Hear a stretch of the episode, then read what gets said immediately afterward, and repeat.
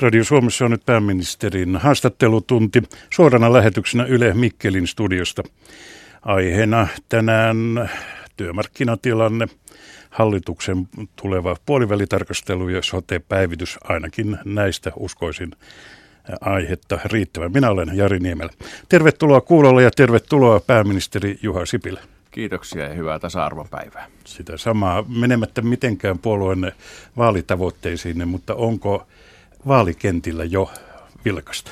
No kyllä eilen oli vilkas päivä, että seitsemän tilaisuutta itselläkin oli eilen ja väkeä oli kyllä paljon joka paikassa. Haastattelijoina lähetyksessä ovat politiikan toimittajat Johanna Tuuri MTV-uutisista, Pekka Kinunen Yle-uutisista ja vastaava päätoimittaja Timo Laitakari Länsi-Savosta. Ja mennään suoraan kysymyksiin, Johanna Tuuri. Kuten uutisista kuulimme, lentolakkoon etsitään sopua parhaillaan. Miten te pääministeri Sipilä kommentoitte tätä pitkään jatkunutta riitatilannetta? No toivottavasti valtakunnan sovittelija löytää tähän, tähän ratkaisun, että, että, että tämmöiset pitkään jatkuneet työseisaukset tietysti erityisesti alalla, joka vaikuttaa esimerkiksi matkailuun ja ihmisten liikkumiseen ja työssäkäyntiin, niin, niin tuota, ne on kyllä Suomelle, Suomelle hankalia. Toivottavasti löytyy nopeasti ratkaisu. Pekka Kinun, A vai oliko virhe? No onko hallituksella tai teillä omistajaohjausministerinä aikeita puuttua tähän tilanteeseen jollakin tavalla? Kyllä mä luotan, että, että tämä, äh, tähän ratkaisu löytyy osapuolten välillä valtakunnan sovittelijan toimesta, että tähän harvemmin sitten on, on apua siitä, että jos täältä valtioneuvoston puolelta asiaan puututaan. Ja nyt Pekakin. Millainen lähtö tästä nyt tulee kohti syksyn työmarkkinaneuvotteluja? Ilmapiiri on aika viileä. No en usko, että tämä sitä indikoi, että, että meillä, me ollaan hyvin saatu nyt työllisyyskehitystä liikkeelle, talous, talous kasvaa ja työttömyys pienenee. Että nyt olisi äärimmäisen tärkeää, että, että tätä hy, hyvin alkanutta kehitystä ei nyt sitten syksyllä ää, sammutettaisi. Miten hallitus aikoo varmistaa, että tämä kilpailukykysopimuksen jälkihoito ei epäonnistu? No hallitus ei ole nyt tietenkään osapuoli tuossa syksyn keskusteluissa, mutta hyvin, hyvin tarkkaan tietenkin seurataan sitten sitä, että, että mitä, mitä syksyllä tapahtuu ja, ja vahva vetoomus on siitä, että samassa hengessä pystyttäisiin sitten syksyllä jatkamaan. Timo Laitakari. Hallitus kokoontuu vaalien jälkeen puolivälitarkasteluunsa. Kansa ja ainakin toimittajat odottavat kiinnostuneena, että mitä asioita siellä on esillä voitteko hieman t- tätä avata ja, ja erityisesti kiinnostaa tämä, tämä perhe, perhevapaa-tilanne, että nouseeko, nouseeko tämä siellä esille? No kaksi asiaa, tai itse asiassa meillä on neljä, neljä kokonaisuutta, joita käsitellään, mutta tietenkin tämä työllisyyskehityksen vahvistaminen, työllisyysasteen nostaminen, se on, se on keskiössä.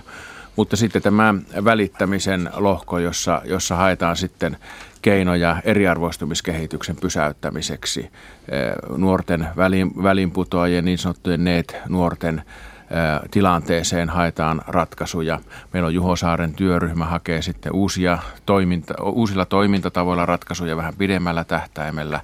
Se, se työ on valmis vuoden päästä. Mutta kyllä me keskustellaan myöskin turvallisuuteen liittyvistä kysymyksistä sekä sisäisestä että ulkoisesta turvallisuudesta tuolla puolivälin riihessä. Että meillä on tehty pitkä, pitkällä ajalla, yli puolen vuoden ajalla jo valmistautumista puolivälin riiheen. Ja, ja jos se nyt jotenkin niin kuin kiteytetysti sanoisin, niin nämä talouden toimet alkaa nyt selvästi vaikuttaa, mutta missä hallituksen toimet eivät vielä ole vaikuttaneet, on tämä eriarvoistumiskehityksen pysäyttäminen ja siihen pitää nyt löytää uusia lääkkeitä. Se on laaja paketti. Palataan näihin yksityiskohtiin tässä äh, vielä hieman tähän työmarkkinasyksyyn liittyen Suomen malli on taas kerran esillä silloin ensi syksynä. Tässä kävi niin, että Ruotsissa Ruotsin mallin sopimisesta viime perjantaina 17. päivä tuli kuluneeksi täsmälleen 20 vuotta. Silloin Ruotsissa tehtiin tämä historiallinen Ruotsin mallia tarkoittava sopimus. Miltä teistä tuntuu tällä hetkellä, kohta on kaksi vuotta takana tämä Suomen mallin toteutuminen? Ensinnäkin tämä kilpailukykysopimus, niin eh, se on sekä Euroopan komission että Suomen Pankin toimesta todettu, että sillä on merkittävä vaikutus nyt tähän talouden käänteeseen, mikä, mikä on tapahtunut. Että, eh, et, et se on, se on niin todella hyvä asia ja vielä, vieläkin vuoden jälkeenkin kiitokset siitä kaikille siinä mukana olleille. Suomen malli oli keskeinen osa tätä kilpailukykysopimusta ja se on nyt sitten jää nähtäväksi, että miten se tuossa syksyllä äh, toteutuu. Niin, metsäteollisuus viskasi sen jo roskakoriin. Mitä ajattelette siitä? No kyllä nämä viestit on huolestuttavia ja, ja tuota, tämä metsäteollisuuden irtaantuminen EKsta, niin se jää nyt nähtäväksi, että miten se näkyy noissa syksyn, syksyn kierroksissa. Mutta tuota, toivottavasti maltti siinä säilyy ja, ja tuota, katsotaan myöskin sitä kokonaisuutta, ei pelkästään sitä omaa alaa, vaan koko tätä Suomen tilannetta ja Suomen kilpailukykyä ja sitä, että tämä ei vaan häiri, häiriintyisi tämä, tämä vahvistuva työllisyyskehitys, mikä on nyt saatu alkuun. Niin, Suomen työmarkkinoilla on vähän huono historia siitä, miten näitä kilpailukykysopimuksia tai aiemmin ihan oikeita devalvaatioita on ulosmitattu heti sitten välittömästi. Niin, kilpailukykysopimusta tämän kaltaista ei, ei aikaisemmin ole tehty. Devalvaatiota toki silloin markka-aikana on, on tehty ja, ja nyt pitäisi maltin säilyä, koska edelleenkin julkinen talous on, on pahasti alijäämäinen ja, ja tuota, meidän työllisyysaste poikkeaa hurjasti siitä, mitä, mitä se on Ruotsissa ja Tanskassa ja Norjassa esimerkiksi. Johanna Turi. No JHLn arvion mukaan näyttää selvältä, että mitään Suomen mallia ei ole olemassa, kun ammattiliitot aloittavat syksyllä alakohtaiset palkkaneuvottelunsa. Mitä Suomen mallin syntyminen edellyttäisi? No se edellyttää sitä, että mennään sen viennin kilpailukyvyn mukaisilla ratkaisuilla eteenpäin, että, että sehän on niin kuin yksinkertaisimmillaan se on neuvottelujärjestys, että kuka, kuka sitten avaa, avaa tämän, tämän syksyn kierroksen. Timo Laitakari. Palaan vielä tähän, tähän perhevapaa vapaa-asia, vähän hyppään pois tästä Su- Suomen mallista. Eli tuota, tässä on ollut eri tahot esittänyt monenlaisia, monenlaisia tuota, omia malleja, miten tätä uudistettaisiin. Ja tähän liittyy toki myös päivähoidon maksullisuus tai, tai maksuttomuus. Onko, onko tämä asia tulossa, tulossa esille, esille? Hallituksessa tuntuu olevan vähän eri puolueilla eri näkemyksiä tästä, että miten pitäisi edetä. Niin, siis tämä, me käsitellään tätä osana niin sanotun kannustinloukkutyöryhmän työtä ja, ja, ja tämä työryhmä aloitti nyt tämän virkamiestyön jälkeen ja hallituksen sisällä ja, ja tekee töitä puoliväliriiheen saakka. Ja en lähde kyllä ennakoimaan vielä sitä, että mitä tuo työryhmä sitten saa aikaiseksi. Valtiovarainministeri Orpo vetää tätä työryhmää. Pekka Kino. Tuossa puoliväliriihessä hallitus tekee myös oikeastaan loput veroratkaisunsa ja perinteisesti niillä on voitu sitten ohjailla työmarkkinaratkaisuja. Onko nyt suunnitteilla ehdollisia veropäätöksiä, joko veron kevennyksiä tai kiristyksiä mm. riippuen siitä, minkälaisia palkkaratkaisuja tulee. Mitähän nuo hallituskumppanit tykkäisi, jos mä tässä linjaan nyt pääministerinä noin puoliväliriihen peri, ratkaisuja, että, että verokysymykset on totta kai osa, osa puoliväliriihen ää, tuota, agendalla ja, ja niistä päätetään sitten siellä. Se on selvä asia, että niillä on vaikutusta myöskin tuohon syksyn, syksyn kierrokseen, niin kuin, niin kuin totesit. Onko niillä iso merkitys?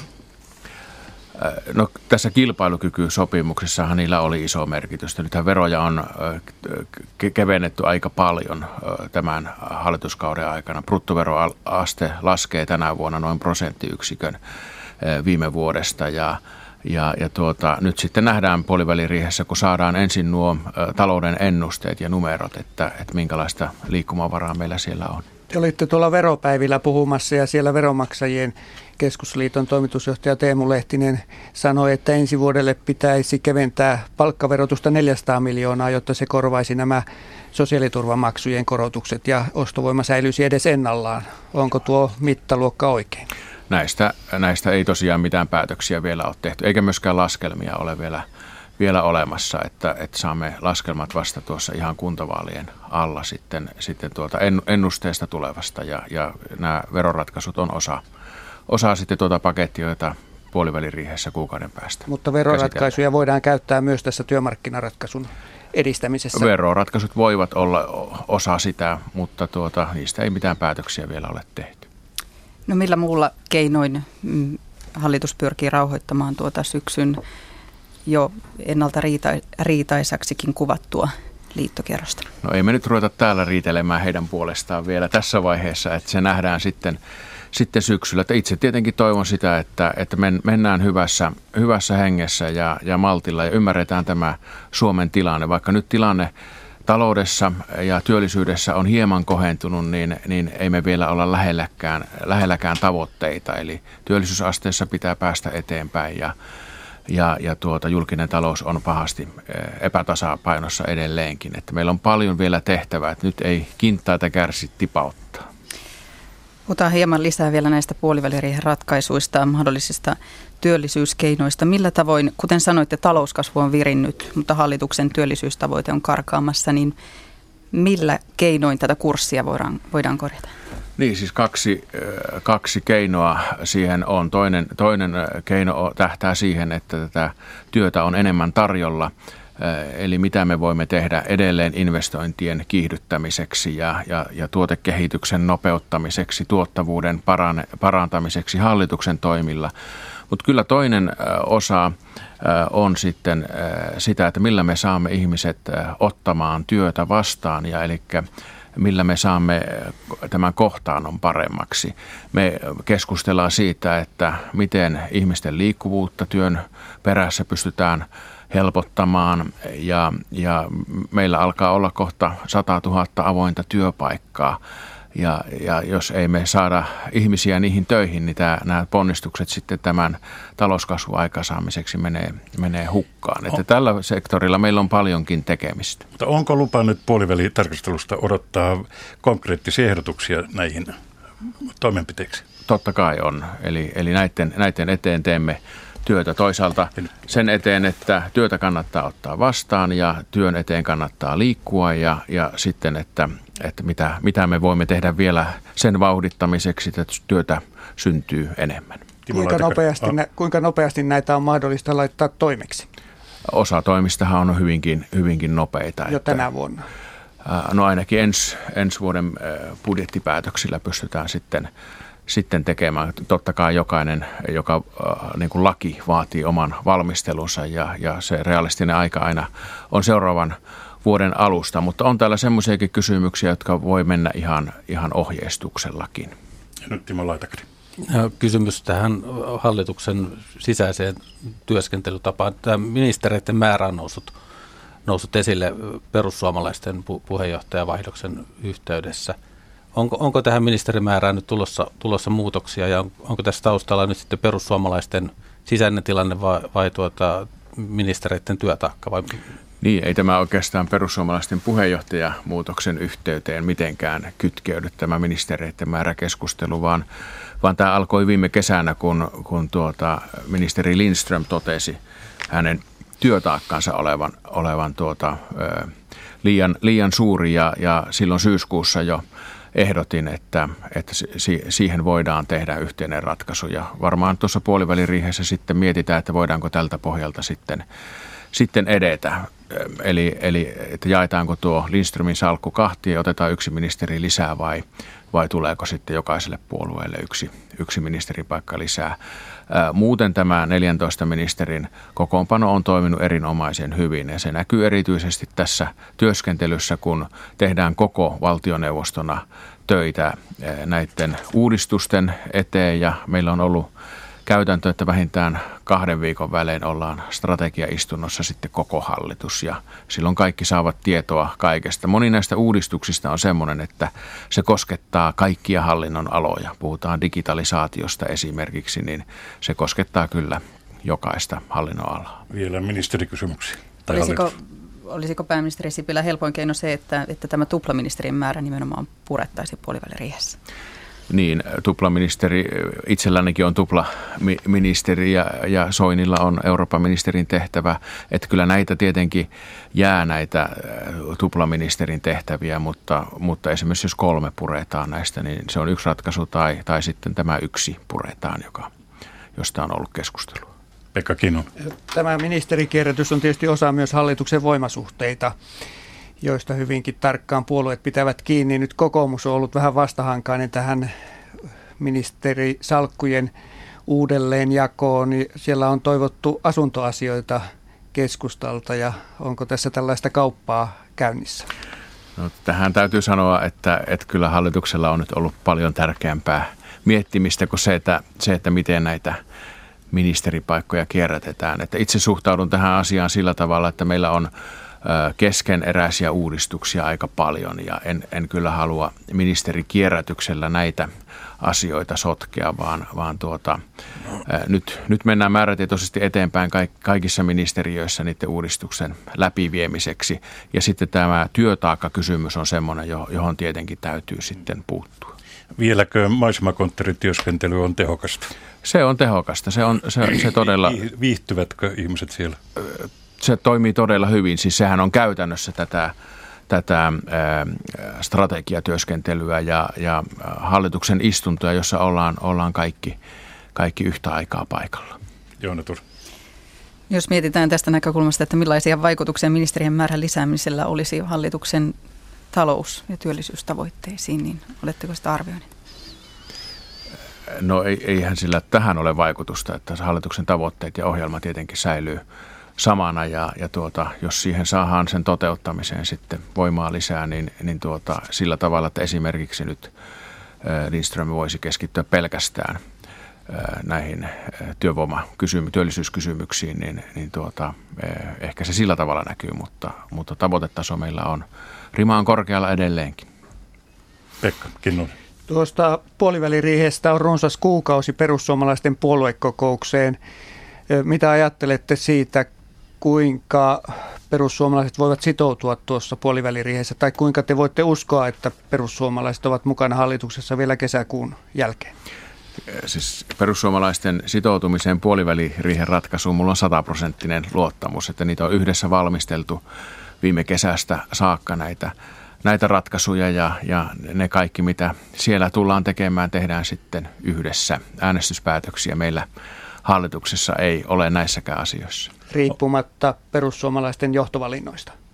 Niin, puoliväliriihessä ei tehdä perussuomalaisten mutta, johtajavalintoja. Mutta kesäkuussa tehdään. Kesäkuussa tehdään ja, ja, ja tuo, tästä minulta monesti on kysytty, mitä mieltä tästä olen. Ja, ja tuota, nyt, nyt kun ö, perussuomalaisten puheenjohtaja ja vihreiden puheenjohtaja vaihtuu ensi kesänä, niin taitaa olla sillä tavalla, että kaikkien eduskuntapuolueiden puheenjohtajat on tänä minun puheenjohtajakautena, joka on kestänyt viisi vuotta ensi kesänä, niin on jo vaihtuneet ja, ja sitä kysytään joka kerta, että mitä mieltä olen, mutta, mutta vastaus on aina sama, että, että kyseisen puolueen puoluekokous tekee, tekee valinnan ja, ja tältä sivusta ei kannata aidan yli huudella siihen prosessiin.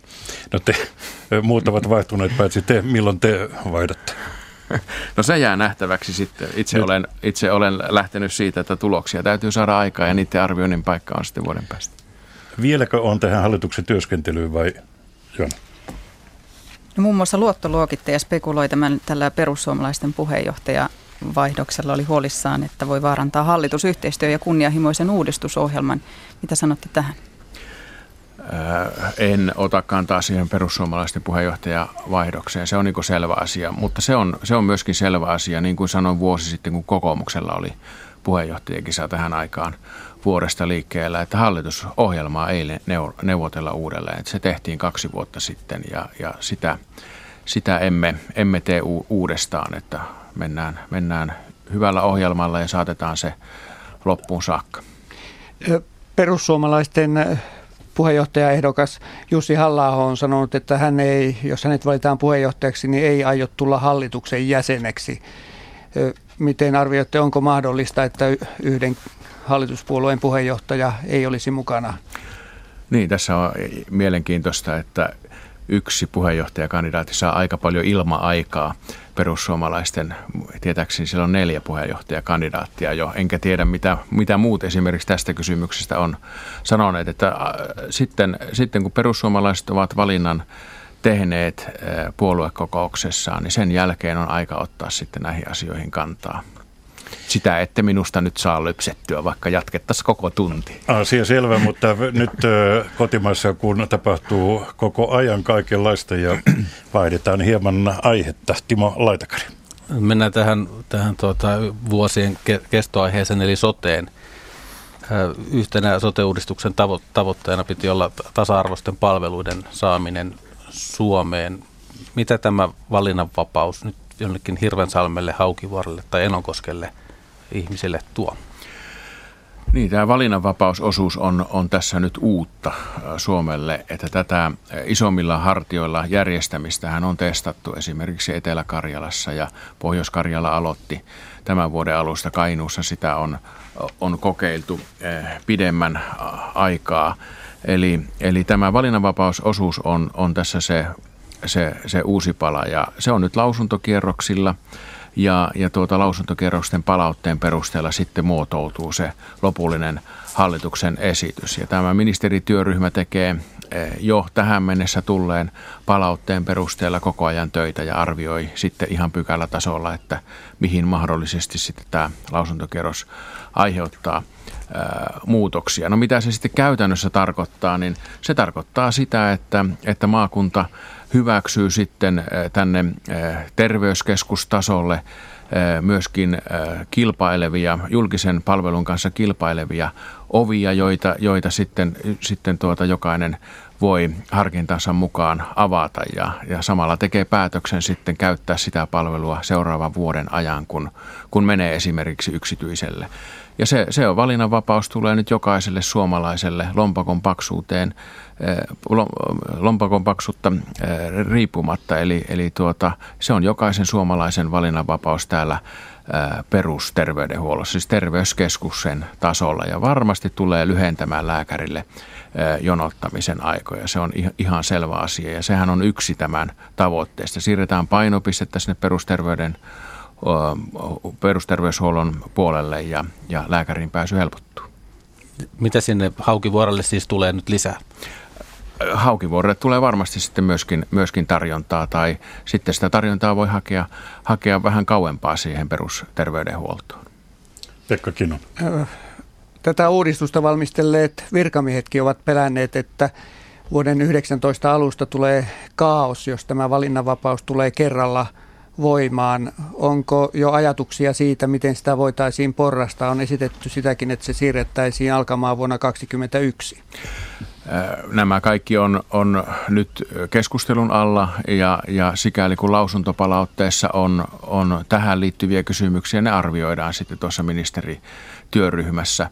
Että tämähän prosessi on edennyt sillä tavalla, kun puhutaan Suomen itsenäisen historian suurimmasta yksittäisestä uudistuksesta. Se on hyvä, että sitä keskustellaan, mutta me aloitettiin se keskustelu siitä, että montako niitä järjestäjää on. Sitten kun se asia on saatu päätettyä ja linjattua, siitä ei enää keskustella.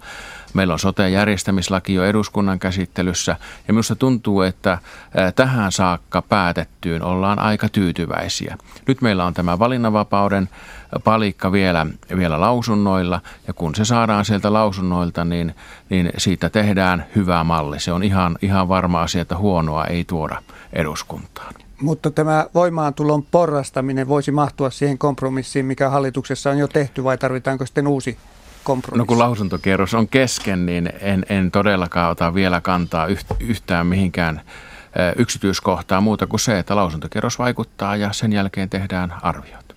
Johanna Tuuri.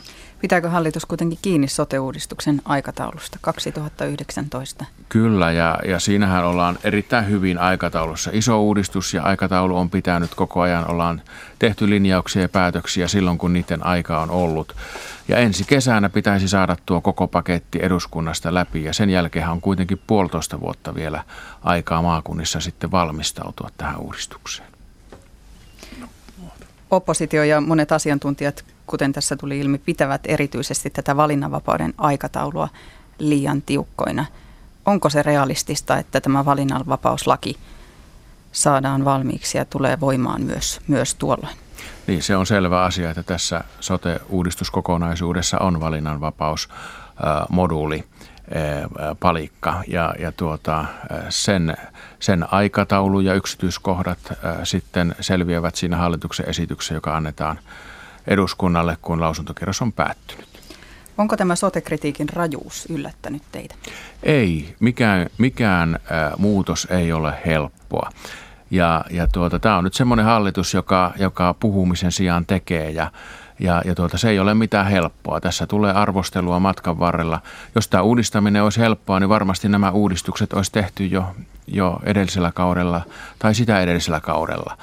Et, ja, ja myöskään, jos, jos Suomessa olisi määrätietoisesti uudistettu matkan varrella, puhuttiinpa koulutuksesta tai työmarkkinoista tai, tai sosiaali- ja terveydenhuollon palveluista, niin ei tarvitsisi nyt leikata. Nyt me, nyt, nyt me tehdään tätä kaikkia yhtä aikaa ja, ja tuota, se on varma, että tämän hallituksen jäljiltä ei voi sanoa, että tämä hallitus ei uskaltanut uudistaa. Mutta vielä sotesta. Äh, vielä kysymys, kysymys, paikallinen kysymys keskussairaaloista. Äh, Etelä-Savossa kaksi keskussairaalaa, Mikkeli ja Savonlinna, molemmat eivät tämän laajan päivystyksen statuksen ulkopuolelle. Ja nyt maakunnassa mietitään sitä, sitä sydänkylmänä, että, että mitä palveluita keskussairaaloihin vielä jää. Niin, Mikkelillä ja Savonlinnalla on, on kuitenkin nämä laajan palvelun päivystys olemassa.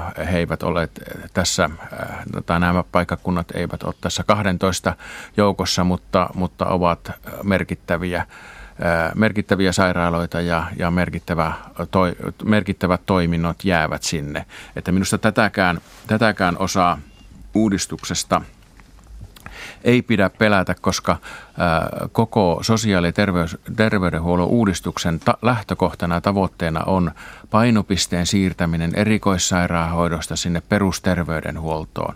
Ja se käytännössä tarkoittaa sitä, että niitä toimenpiteitä, mitä ihmisille tehdään harvemmin, niin niitä tehdään ehkä vähän kauempana kuin aikaisemmin. Että me voimme vahvistaa sitä lähellä tapahtuvaa palvelua, sen lää- perus perusterveydenhuollon ja, ja terveyskeskukseen pääsyä, lääkärille pääsyä ja siellä tapahtuvaa toimintaa. Ja tämä on osa tätä kokonaisuutta. Kello on nyt 14.30. Täällä Radio Suomessa on meneillään pääministerin haastattelutunti.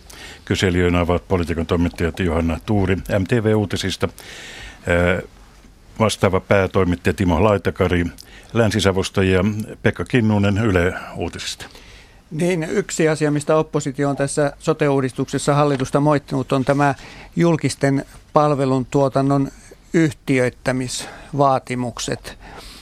Oppositio on puhunut jopa pakkoyhtiöittämisestä. Onko tämä nyt ainoa keino toteuttaa tätä sote-uudistusta? Sekinhän on tässä nyt arvioitavana tällä, tällä lausuntokierroksella ja ja, ja, ja, ja se pitää miettiä, mutta äh, tämä on kyllä aika erikoinen yh, yksityiskohta, jos me tästä olemme niin kuin huolissaan, koska eihän tämä, tämä rakenne sinne meille tavalliselle terveyskeskuspalveluiden käyttäjille näy, että onko se liikelaitos vai onko se yhdistys vai onko se osuuskunta vai onko se yhtiö vai, vai mikä sen laskun kirjoittaja on. Ja, ja sitten sairaanhoitajan työnantaja – Minusta tämä on aika pieni kysymys kuitenkin tässä kokonaisuudessa. Meillä on julkisia yhtiöitä paljon. Tämä yhtiömuoto on kuitenkin aika kätevä ja, ja hyvä ja joustava ja läpinäkyvä myöskin sitten tuota näiden palveluiden tuottamiseen. Että tästä yksityiskohdasta mä olisin kyllä aika, aika vähän huolissani, että se on enempi tämmöinen käytännöllisyyskysymys minulle. Mutta sekin on vielä auki valinnan, vapa- valinnan vapauspalikka on auki ja sehän tämä yhtiöittäminen liittyy sitten tähän valinnan vapauteen. Meillä on tiettyjä vaatimuksia, jotka tulee myöskin Euroopan unionin säätelystä siihen, että ne toiminnat, jotka ovat yksityisen kilpailun kanssa kilpailussa keskenään, ne pitäisi yhtiöittää, mutta kyllä siihenkin ratkaisu löytyy aivan varmasti. Timo Laitakari.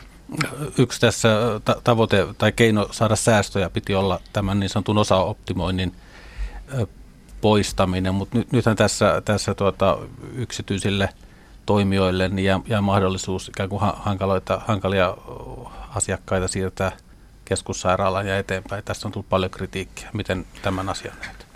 Niin siis äh, tässä tämä äh, niin sanottu integraatio, eli se katkeamaton hoitoketju, kun mennään hakemaan terveyskeskuksesta ensimmäisen kerran sitä palvelua ja sitten se ehkä päätyy vaativaan leikkaukseen sitä kautta kuntoutukseen, niin se, se saadaan sillä, että meillä on yksi yhteinen järjestäjä tällä. Tällä aikaisemminhan on ollut eri järjestäjä ja siinä on tullut sitä ihmisten pomputtelua raja-aidan yli toiselle raja-aidalle. Ja tässäkin on tämmöinen virheellinen käsitys, että nämä mukaan tulevat yksityiset toimijat saisivat itse valita nämä potilaansa. Näin ei tapahdu, vaan, vaan jokainen meistä valitsee itse sen, sen palvelun tuottajan. Että se valinnanvapaus on siellä, siellä asiakkaan, ihmisen, potilaan puolella eikä, eikä täällä yhtiön puolella. Joanna. No tässä on muun muassa tämä yhdenvertaisuuskysymys ratkaistavana yhä edelleen ja yksi, yksi ehkä haasteellisimpia.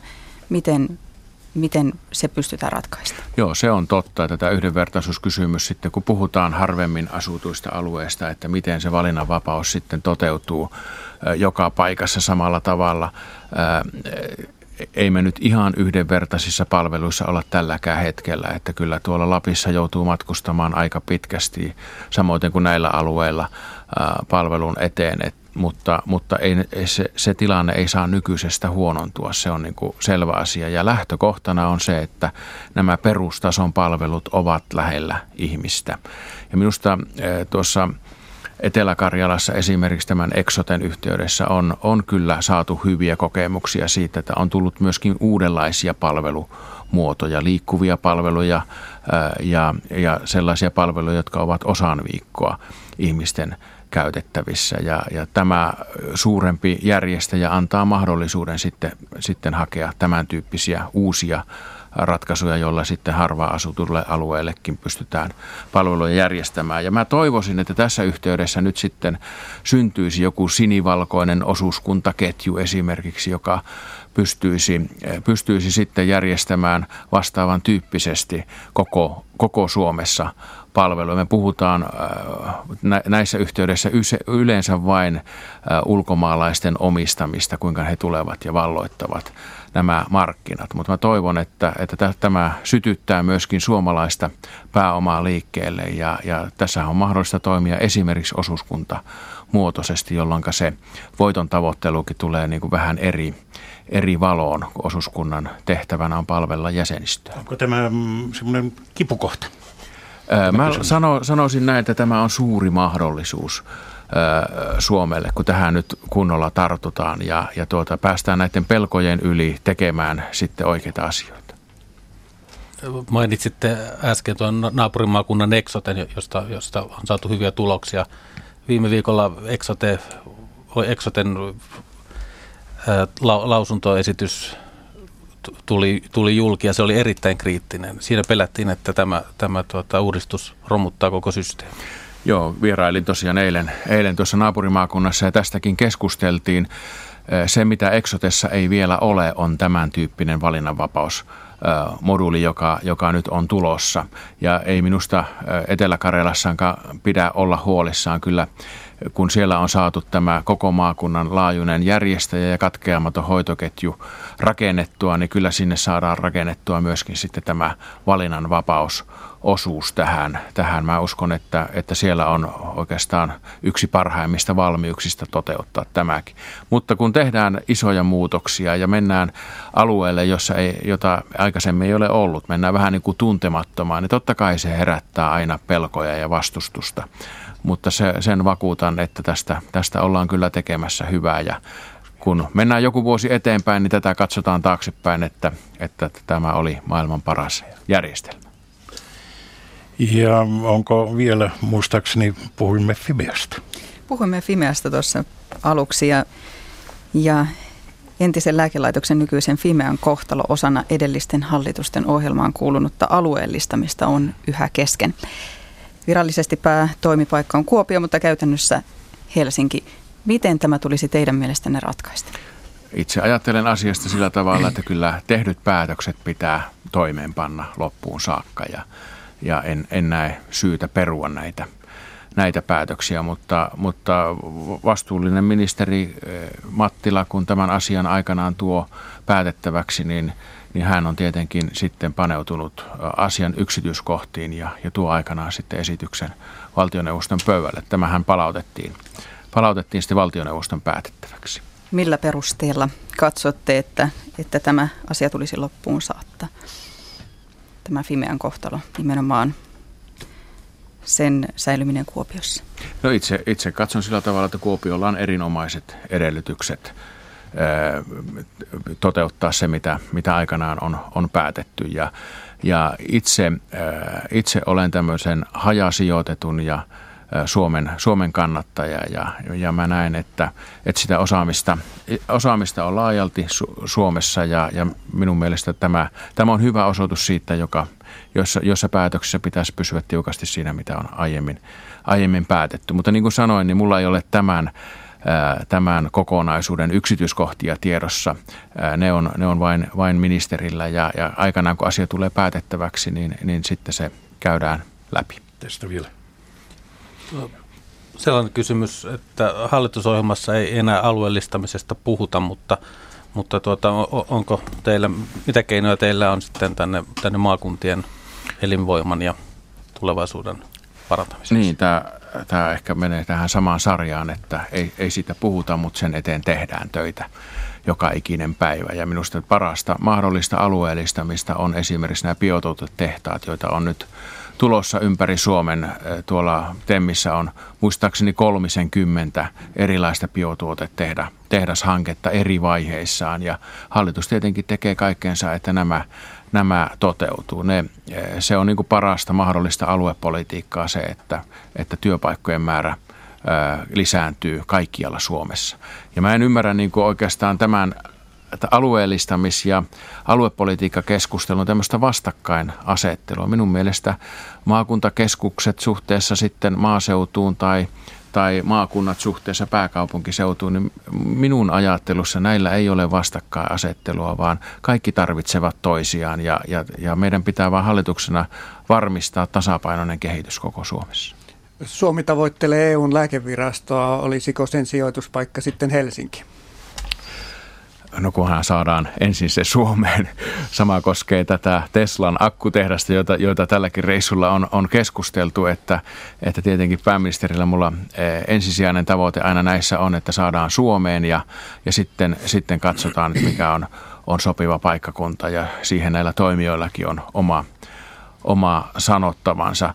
Tämän äh, lääkeviraston osalta Suomessahan on, onko se nyt viidenneksi suurin virasto, tämä kemikaalivirasto, ja, ja, ja sitä kautta meidän mahdollisuudet ei kyllä kovin kovat tässä taistelussa välttämättä ole, mutta, mutta päätettiin lähteä mukaan tavoittelemaan tätä virastoa ja samalla siinä pystytään tuomaan myöskin tämä erinomaista suomalaista osaamista muiden EU-maiden tietoisuuteen, että tämä, tämä hanke kyllä kannattaa toteuttaa. Timo. Palaan vielä tähän biotalouteen. Suomessahan se perustuu toistaiseksi lähinnä metsää ja, ja se tuota, puu, puu pitäisi saada metsistä pois. Siellä maakunnan teitä kun ajelee, ne on, on todella huonossa kunnossa. Bernerin suunnitelmat vähän ovat vastatuulessa tämän liikenneverkon rahoituksen muuttamiseksi. Miten, miten tämä, tämä tieverkon kunto, kunto niin varmistetaan? No tieverkon kuntoon hallitus on huonossakin taloudellisessa tilanteessa nyt poikkeuksellisen suuren lisäpanostuksen tehnyt, eli 600 miljoonaa varattiin tähän niin sanottua kärkihankerahaa, eli neljäs osa tuosta korjausvelasta saadaan nyt tämän hallituskauden aikana kuntoon, että kyllä se näkyy täällä täällä alueilla sitten asfaltin vetämisenä ja teiden kunnostamisena, mutta se on selvää, että neljässä vuodessa ei kaikkea tuota korjausvelkaa saada kuntoon, joka on pitkän ajan aikana muodostunut. Ja toivottavasti tämä parlamentaarinen ryhmä nyt sitten löytää uusia keinoja tähän, tähän rahoituksen aikaansaamiseen. Eh, minusta ehdotus oli innovatiivinen ja, ja tuota, eh, toivottavasti sitten parlamentaarinen ryhmä löytää jotakin samantyyppistä. Mikä siinä meni vikaan? No, mä olen monta kertaa todennut sen, niin kuin tässäkin on keskusteltu sotesta ja valinnanvapaudesta, että ei tämä uudistaminen ole kovin helppoa. Ja, ja kovin helppoa on aina uusia ideoita ja uudistuksia ampua alas ja sitä ei, ei-sana on hirveän helppo käyttää. Että kyllä tästä siitä on kysymys, että, että tuota, rohkeutta mennä ää, rohkeasti eteenpäin uus, uusilla ajatustavoilla, niin se herättää vastarintaa. Mutta tuota, kokeillaan nyt tällaista tietä, että, että mennään parlamentaarisessa ryhmässä sitten eteenpäin ja ja pidetään se rima yhtä korkealla kuin ministeriössä se on ollut. Uudistamisesta ja rahasta puheen ollen esimerkiksi Savonlinnassa odotetaan kyllä koko lailla konkreettista kompensaatiopakettia siitä hallituksen uudistamisohjelmista ja opettajakoulutuslaitoksen siirtämistä. Niin, nämä, nämä tuota, päätökset on yliopiston sisäisiä päätöksiä ja, ja hallitus ei, ei tietenkään niihin voi puuttua, mutta, mutta siinä on työryhmä nyt tehnyt töitä ja hakenut sitten ö, uusia mahdollisuuksia ja, ja tuota, kyllähän Savonlinna on jo saanut tämän hallituskauden aikana ja, ja tuota, nyt mietitään sitten tässä paketissa lisää, että mitä, mitä mitä muuta voisimme osoittaa, että tämä kehitys myöskin Savonlinnassa jatkuisi. Tuleeko hyvä. ennen kuntavaaleja?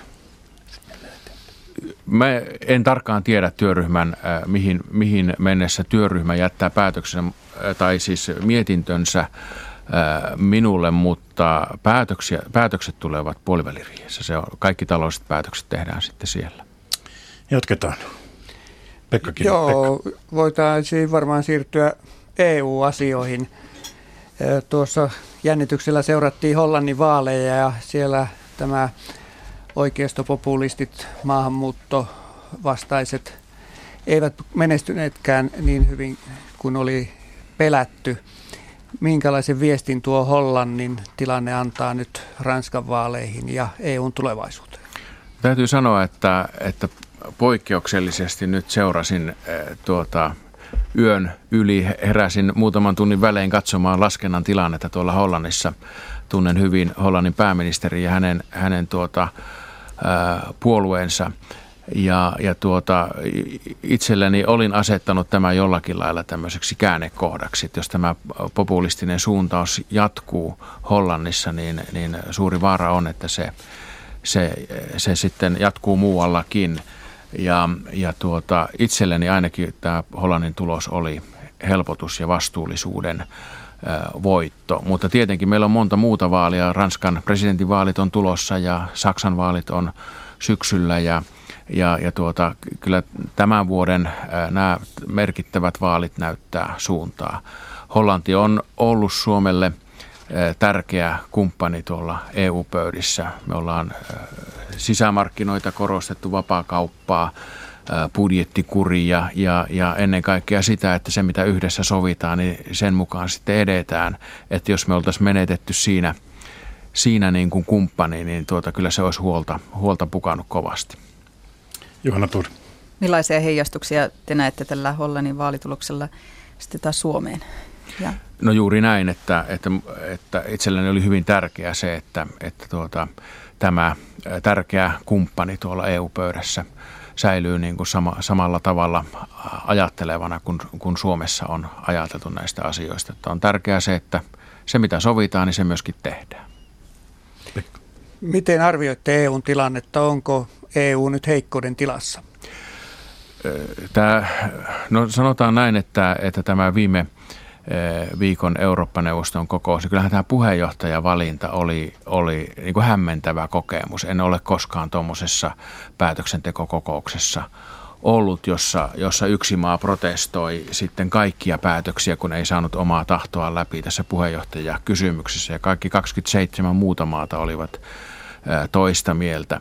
Mutta sitten se perjantain keskustelu EUn tulevaisuudesta, niin se oli kyllä hyvä henkinen. Ja, ja tuota, mä uskon, että se linja, mitä Suomi on siinä tämmöistä keskitielinjaa edustanut, niin, niin uskon, että se voittaa. Eli jos, jos vielä jatkan sitten, mitä se käytännössä tarkoittaa, niin, niin sitä, että emme, emme lähde kiiruhtamaan sitä liittovaltiokehitystä kohti, mutta emme myöskään ota takapakkia sillä tavalla, että muuttaisimme perussopimuksia ja palaisimme hallitusten väliseen yhteistyöhön voimakkaammin kuin tänä päivänä, vaan, vaan teemme asioita yhdessä. Meillä on, meillä on yhtenäisyys huomattavan tärkeää, mutta joissakin asioissa, niin kuin euro on esimerkki siitä, niin sallitaan tämmöinen tuota, eri tahtinen kehitys ja niihin on kaikilla vapaa pääsy se on avointa kaikille, mutta kaikki eivät ehkä niihin lähde mukaan. Ja toistaiseksi ainakin Suomen on kannattanut näihin eriytyviin kehityksiinkin lähteä mukaan.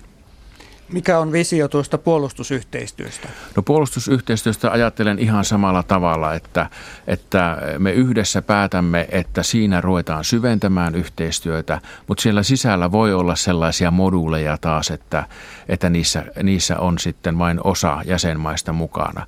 Ja Suom, Suom, esimerkki näistä se, se voi olla esimerkki eritahtisuudesta, mutta tärkeää, että yhtenäisesti päätämme, että siinä edetään. Ja Suomen kannattaa olla kyllä näissä moduuleissa mukana. Puhutaanpa sitten vaikka hybridiosaamisesta tai kybervaikuttamisesta ja näistä uusista uusiin uhkiin varautumista. Niitä kannattaa tehdä yhdessä. Suomi, Suomi saa sieltä lisäarvoa turvallisuudelle. Suomi saa sieltä lisäarvoa ja keskustelin esimerkiksi Saksan liittokansleri Merkelin kanssa tästä ja ajatellaan tästä asiasta hyvin samalla tavalla. Nyt kun NATO-mailla on kova paine lisätä kulujaan, niin puolustusmenojaan, niin, niin tuota, tämä avaa myöskin mahdollisuuden siitä, siihen, että, että tehdään yhdessä näitä. Ja tästä keskusteltiin. Esimerkiksi tämä hybridia ja, ja kyberuhkiin varautuminen on hyvä esimerkki siitä, missä voitaisiin syventää yhteistyötä. Olisiko Suomen intressi olla nimenomaan mukana tässä niin sanotussa puolustusytimessä? Esimerkiksi Ruotsi saattaa tai sieltä tulee viesti, että saattaisi jäädä ulkopuolelle. Suhtaudutaan Tukholmassa hyvinkin varauksellisesti tähän EUn puolustuspolitiikkaan. No kyllä Ruotsin kanta on muuttunut kyllä tässä hyvin lähelle, lähelle suomalaisten ajattelu tapaa. Mehän monesti tällä puolustusytimellä ajattelemme, että se olisi niin kuin yhteis, yhteisiä puolustusvoimia, yhteistä armeijaa. Siitä tässä ei ole kysymys. Koko ajan korostettu sitä, että EU-maista merkittävä osa on NATO-maita ja ei tässä puolustusyhteistyössä tehdä mitään sellaista, mikä olisi päällekkäistä NATO-maiden kanssa ja sillä tai Naton toiminnan kanssa, vaan se on sellaista sen ulkopuolella olevaa asiaa, joka myöskin liitto sotilaallisesti liitto, sotilasliittoon kuulumattoman maankin kannattaa osallistua ja nämä hybridi- ja kyberuhkat on esimerkkejä siitä. Kello on kymmentä vailla kolme. Vielä on kymmenen minuuttia aikaa pääministeri haastattelutunti. Ja vielä yksi EU-kysymys, kun seuraava huippukokous on juhlakokous, 60-vuotisjuhlakokous. Odotat, pääministeri Sipilä, odotatteko jotain konkreettista niin kuin Suomen kannalta? Mitä sieltä voisi olla nimenomaan Suomeakin ajatellen tuossa EUn uudistamisessa? Tämä juhlakokous on tosiaan nyt tulevana lauantaina ja, ja siellä Roomassa annetaan yhteinen julistus, jossa, jossa sitten muistutetaan tästä yhteisestä arvopohjasta ja siitä, mitä ollaan yhdessä saatu aikaiseksi. Ja uskon, että sinne tulevaisuuteen katsotaan suurin piirtein tä- tällaisella tiellä kuin tuossa, tuossa viitoitin, eli, eli tuota, puhutaan, puhutaan yhtenäisyydestä ja, ja niistä asioista, missä meidän kannattaa yhdessä mennä eteenpäin. Ja sallitaan myöskin se, että joissakin asioissa mennään sitten vähän eritahtisesti. Eli sallitaan epäyhtenäisyyskin? Ei se ole minusta epäyhtenäisyyttä. Kyllä, kyllä tuota, se, että 20, jatkossa 27 maata – nyt 28, niin, niin päättää yhdessä niin kuin otsikkotasolla ja isossa kuvassa, missä mennään eteenpäin. Ja sitten, sitten jokainen miettii, että kannattaako tässä asiassa olla mukana. Euro on hyvä esimerkki, Schengen on sellainen, tämä puolustusyhteistyön, rakenteellisen puolustusyhteistyön syventäminen voi olla, olla yksi sellainen. Ja sittenhän meillä on lukuisa määrä pieni, pienempiä asioita, esimerkiksi tämä Euroopan syyttäjävirasto asia, joka nyt oli viime viikolla – ää, päätettävänä, niin, niin se on sellainen, jossa kaikki eivät tule olemaan mukana. Timo Laitakari. Sitten EUsta, EUsta tuota, kotimaahan ja, ja alkoholiasioihin, eli alkoholilain lain uudistus etenee ja la, lausuntoyhteenveto taisi valmistua tuossa viime viikolla. Alkoholi on kuitenkin Suomessa ehkä suurin yksittäinen tämmöinen kansanterveyden hyvinvoinnin niin kuin e-, este. Minkä takia hallitus silti valmistelee uudistusta, jossa, jossa niin kuin limuviinat viedään kauppoihin ja vahvat oluet. Niin, tämä muutos koskee nyt lähinnä nelosoluen kauppaan tulemista. Tämä on hallituspuolueiden eduskuntaryhmien keskenään sopiva kompromissi ja, ja tuota, nyt kun lausuntokierroksen palaute on otettu huomioon, niin sitten tulee sitten hallituksen esitys, jota, jota yhdessä viedään eteenpäin. Tähän jakaa hallituspuolueiden eduskuntaryhmiäkin se juuri, juuri tämä näkökulma, että, että tuota, mitä kannattaa vapauttaa, koska nämä haitta, haittatekijät on, on myöskin tiedossa. Joona Tur. Tuleva peruspalveluministeri, teidän puolueen Annika Saarikko väläytti tästä alkoholilain kokonaisuudistuksesta oman tunnon äänestystä toukokuussa, kun se eduskuntaan tulee. Kannatatteko tätä ajatusta? No nämä kysymykset, mikä on, mikä on oman tunnon kysymys sitten eduskunnassa, kun se aikanaan äänestetään, niin se on sitten eduskuntaryhmien puheenjohtajien päätös. Ne on erittäin harvinaisia, että, että hallituksen esitykset olisivat sellaisia, mutta on meillä, meillä tältäkin kaudelta sellaisia esimerkkejä olemassa. Mutta ne, on, ne, ne ovat harvinaisia ja, ja en, en lähde ohjeistamaan ryhmien puheenjohtajia tässä kysymyksessä. Mutta ette sulje poiskaan sitä.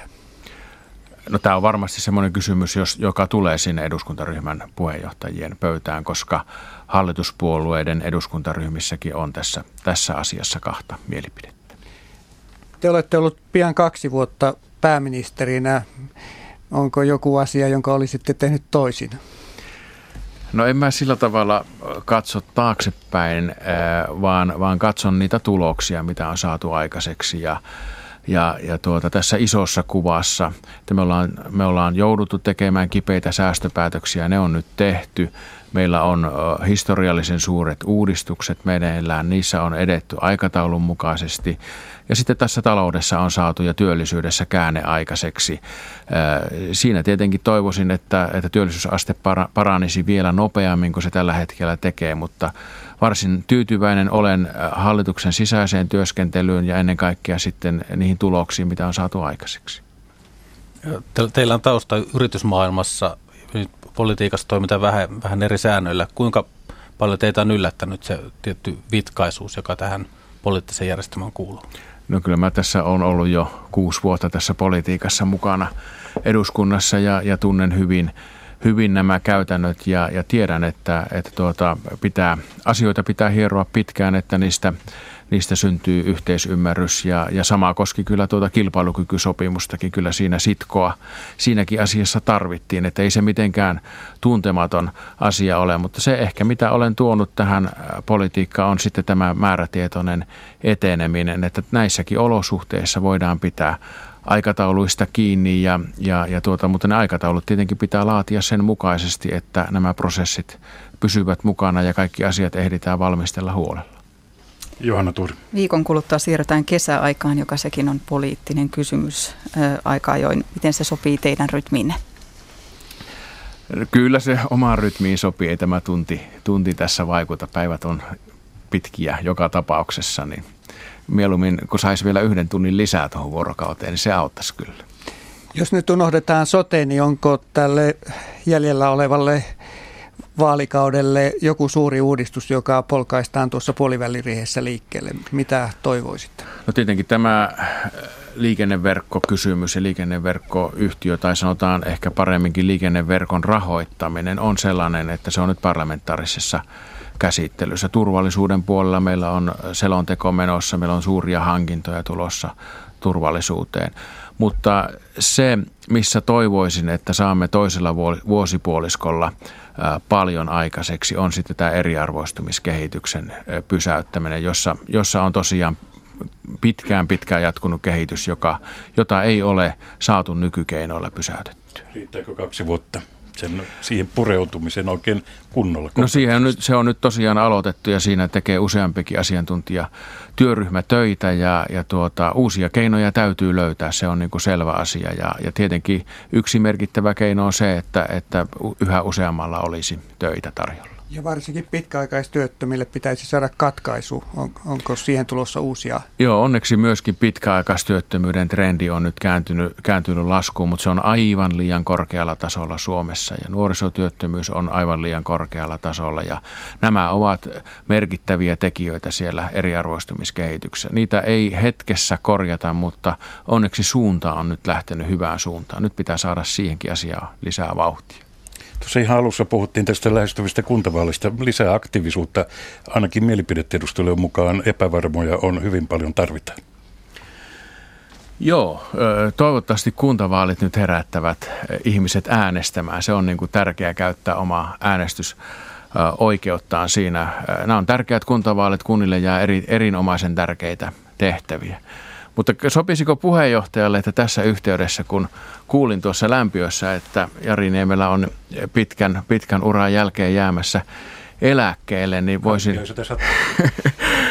voisin tuoda tuota terveiset edellisiltä pääministereiltä ja, ja kiittää tästä pääministerin haastattelutunnista. Tämä, te olette vetäneet tätä sieltä Holkerin ajoista tai Holkerin ajoista asti mukana ja vanhaisen kaudelta vetovastuussa 15 vuotta. Tämä on, tämä on pitkä ura ja tämä on erittäin mukava formaatti myöskin pääministerille vähän rauha, rauhallisemmassa ympäristössä käydä, käydä läpi näitä, näitä ajankohtaisia asioita. Ja olet tehnyt sitä todella todella mukavalla tavalla. Kiitoksia siitä ja, ja tuota, mä tuon, tuon edellisten pääministerin puolesta täällä Suomi 100 hengessä pienen, pienen lahjan myöskin, jonka, jonka tuota, täällä nyt ojennan pöydän Hämmentä, yli. Häm, hämmentävä, mutta kuuntelijoiden edustajana, sellaisiahan me kyselijät täällä uh, olemme, niin todellakin toivon, että tämä traditio voi jatkua ja kehittyä. Ja nythän esimerkiksi viime aikoina olemme myöskin täällä maakunnissa vieraille, mikä on siis sinänsä ihan miellyttävä. Joo, tämä on, tämä on mukava lisätä, että, että, että ollaan ympäri Suomea liikkeellä ja, ja todella paljon kiitoksia tästä, tästä urastasi ja ei muuta kuin tsemppiä ja voimia ja, ja kaikkia hyvää sinne tuota eläkepäiville. Kiitoksia paljon tästä lahjasta. Tämä oli tämmöinen äh, pääministerin haastattelutunti todellakin poikkeuksellinen omasta puolestani sanon, että kyllä on ollut mielenkiintoista olla itse kunkin pääministerin kanssa tekemisissä näissä ympyröissä. Täytyy sanoa, että kaikki ovat totta kai olleet erilaisia, mutta ja erilaisia sanontamuotoja on löytynyt, mutta hyvin mielenkiintoisia tilanteita nämä kyselijän ja puheenjohtajankin ominaisuudessa on ollut. Kiitoksia teillekin. Kaikki ovat omalla tavallaan änkyröitä olleet. Kyllä. Nyt kello on 10 sekunnin kuluttua 15 vuodossa aikamerkkiä. Sen jälkeen Yle Uutiset.